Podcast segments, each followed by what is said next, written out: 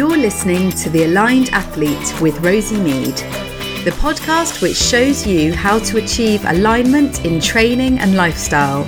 This is the place to talk about enhancing your performance and taking inspired action whilst living a life you love. I'm your host, Rosie Mead, transformation coach and expert in mindset, rest, and recovery, and this is the Aligned Athlete Podcast.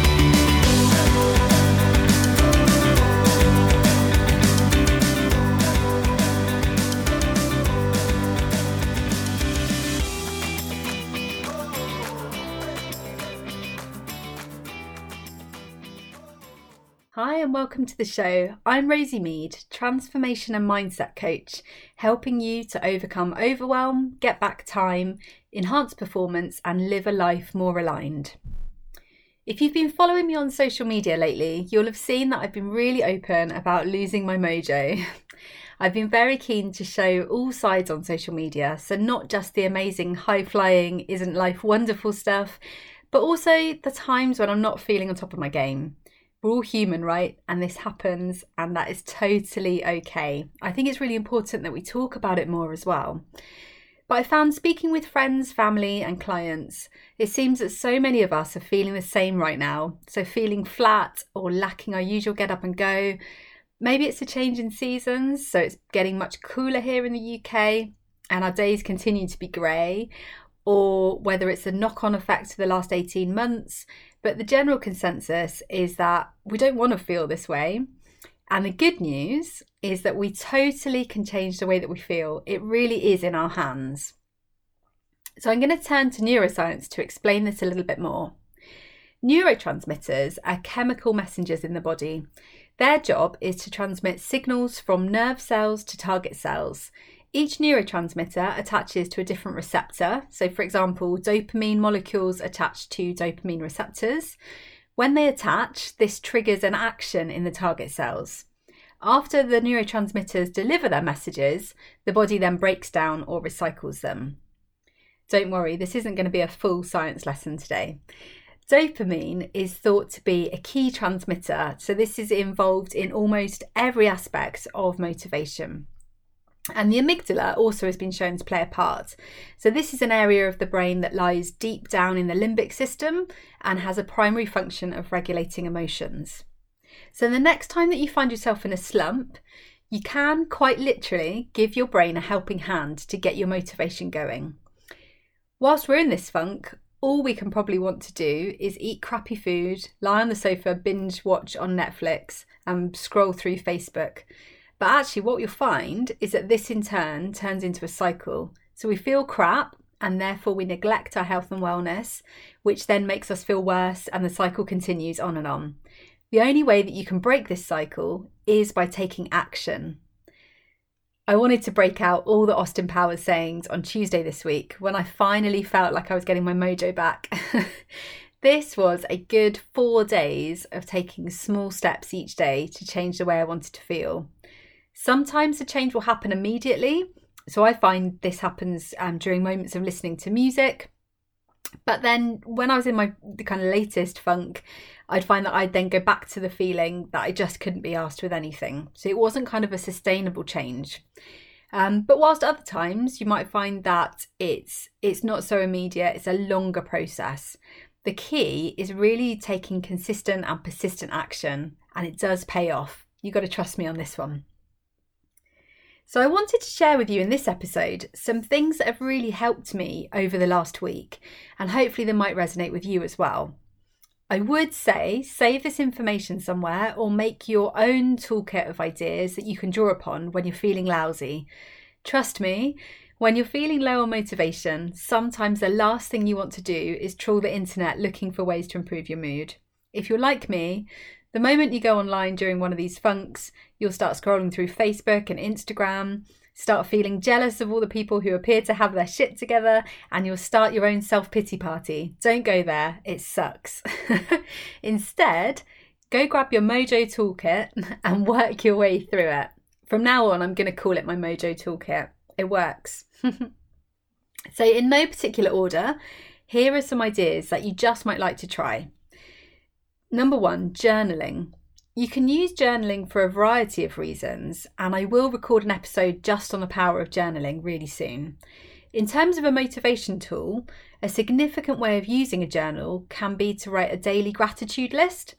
So, my daughter talks about this a lot at school. She's only seven, but she talks about the attitude of gratitude, and it's so true. So, writing down three things that you're grateful for, and then writing specifically why. Likewise, you might want to start your day by filling out three simple statements. Today I want to feel.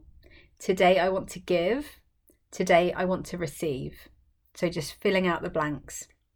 Just this small act of writing down your intentions for the day mean that you're much more likely to take action to show up the way you want to show up in the world. The second one is vision making. So you're not feeling the way you want to feel right now. Let's look at shifting that and focusing on how you do want to feel.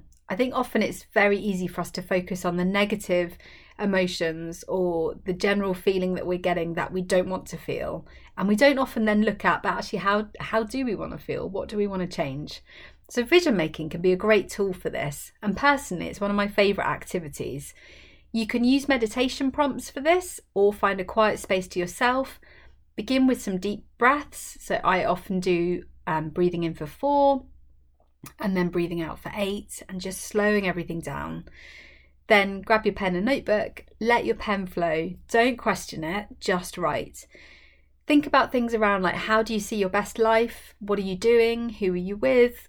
How are you feeling? Get really specific on it. What can you see, hear, feel, touch, taste? The brain can't distinguish between what's real and what's imagined. And so, through neuroplasticity, we can actually rewire and prime our brain for possibility. It then means that you're more, much more aware of opportunities that resonate with your future self, how you want to live your life. These possibilities are already there, but they're easy to miss when we aren't clear on what we're looking for, um, and then we understand kind of where we want to head. Listening to music. So, as you know, this one is close to my heart. You probably feel in my voice, I just suddenly turned it up a notch because I'm really passionate about this one. When we're in a funk, it can be easy to turn to music that makes us feel the way we're feeling right now, rather than the way we actually want to feel. So, I'll give you an example on this. When I lost my mojo last week, I'm going to keep saying mojo, and every time it will make me think of Austin Powers. But when I lost it last week, I really felt like I had a lack of purpose. I was grumpy with a friend for not replying to messages, pot, meet, kettle. I kind of really turned inwards and not in a good way. If you're familiar with the drama triangle, I was really playing the victim role. I call this side of me Avril, as in Avril Lavigne. So Avril came out, she felt the whole world was against her, life was unfair, foot stomping stuff. I listened to music from my teenage years, the stuff that I would listen to shut away in my room, feeling all these teen angst feelings. This included Avril Lavigne, naturally, Evanescence, the Rasmus, Blink 182, Linkin Park, and also some new music, which seems to take me right back to these teen feelings as well, which that in itself is fascinating. So Olivia Rodrigo, her album Sour, and Baby Queen. I can't remember uh, Baby Queen's album, uh, The Yearbook. those two albums are they're brand new ones, but take me back to kind of teen angst feelings. The result of listening to this kind of music meant that I just stayed in a crappy mood. Although I must admit, it began kind of feeling strangely good, wallowing in this self pity fest. But this soon became the first thing to change. I forced myself to turn to positive music, listening to stuff that I know helps keep me in a positive mood. For me, this includes things like 90s Britpop, um, dance music, disco, and tropical house. Guaranteed to pick me up, and it did. You'll have heard me use the term be your own DJ, and it's exactly this. You can't control outside situations, but what you can control is how you respond to it. You can choose to let your inner Avril take over, or you can decide to move away from that and step into a higher frequency. And one way to do that is through the music that you listen to. And this kind of leads me to my next point, which is about faking it till you make it. Now, this phrase might make you cringe, but in certain circumstances, it just makes sense. Remember earlier, I said the brain doesn't distinguish from what's real and what's imagined.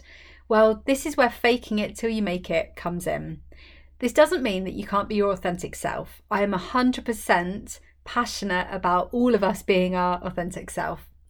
But if you want to be someone who has a great morning routine, feels motivated and energized, then you're going to have to take that first step. Otherwise, motivation doesn't just magically appear. Start your day with a smile. Set an alarm, count to five, and stand up.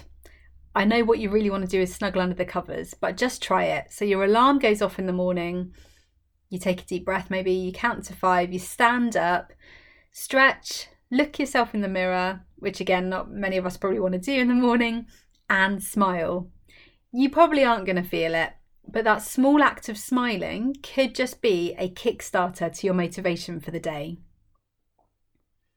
The next one is dancing. Now, I know that I might be an exception. I love to dance all the time. Any opportunity to dance, I'm there. And recently, I've discovered that I don't even need booze to do this. Go figure. It might be cringy at the kind of the idea of dancing, but going back to fake it till you make it, dancing can be a great way to do this. For one, you're bound to put on some great music in order to get you dancing. I mean, I love dancing, but I don't dance to crap music. It's just never going to happen. I've got to feel it. So pop on some music guaranteed to get you dancing. Turn it up, let your body go, feel the beat, let yourself feel wild. Close the curtains if you're worried about your neighbours, or just go with the flow and give them some entertainment. Let yourself just go. This one probably will bring an instant feeling of joy and energy once you get over any uncomfortable feelings or awkwardness. That's okay, it's totally normal. It's something that changes as you do this practice more often. Fake it till you make it. Number six is all around setting goals. So when we write goals, um, choose a maximum of three that you want to focus on for 90 days. Break this down into small, manageable chunks, even just what you're going to do in the next week to get you closer to your goals. If we have a sense of purpose and fulfillment, which can often come from goal setting, we're likely to feel motivated to take inspired action to get us closer to our dreams. Goal setting turns dreams into a reality, and that's pretty exciting. Number seven, get clear on how you want to feel. I know that I talk about this one a lot, but getting clear on how you want to feel is so, so important. Not only do you want to chase the goals that you set, but you also want to get clear on the way that you want to feel every single day and chase this. Choose one area of your life to begin with, whether that's work, relationships, spirituality, health and fitness, and choose three words to describe how you want to feel. Try them on, write them down on your phone as a reminder throughout the day. Check in. Are you feeling the way that you want to feel? If the answer is no, then take time to look at actions that you can take right now to feel the way you want to feel. I absolutely love this because it's not dependent on some goal that you may or may not obtain in the future. This is in the here and now. What can you do right now to get you feeling the way that you want to feel? Number eight, watch inspiring talks or listen to podcasts. When we're listening to or watching inspiring people, we can't help but feel inspired ourselves. At the moment, I'm listening to Brendon Burchard's book, High Performance Habits, for probably the fifth time, and I'm also listening to the High Performance podcast with Jake Humphrey and Damian Hughes. Every time I listen to this podcast, I go away with a sense of inspiration, enthusiasm, and passion to go out and make a difference in the world.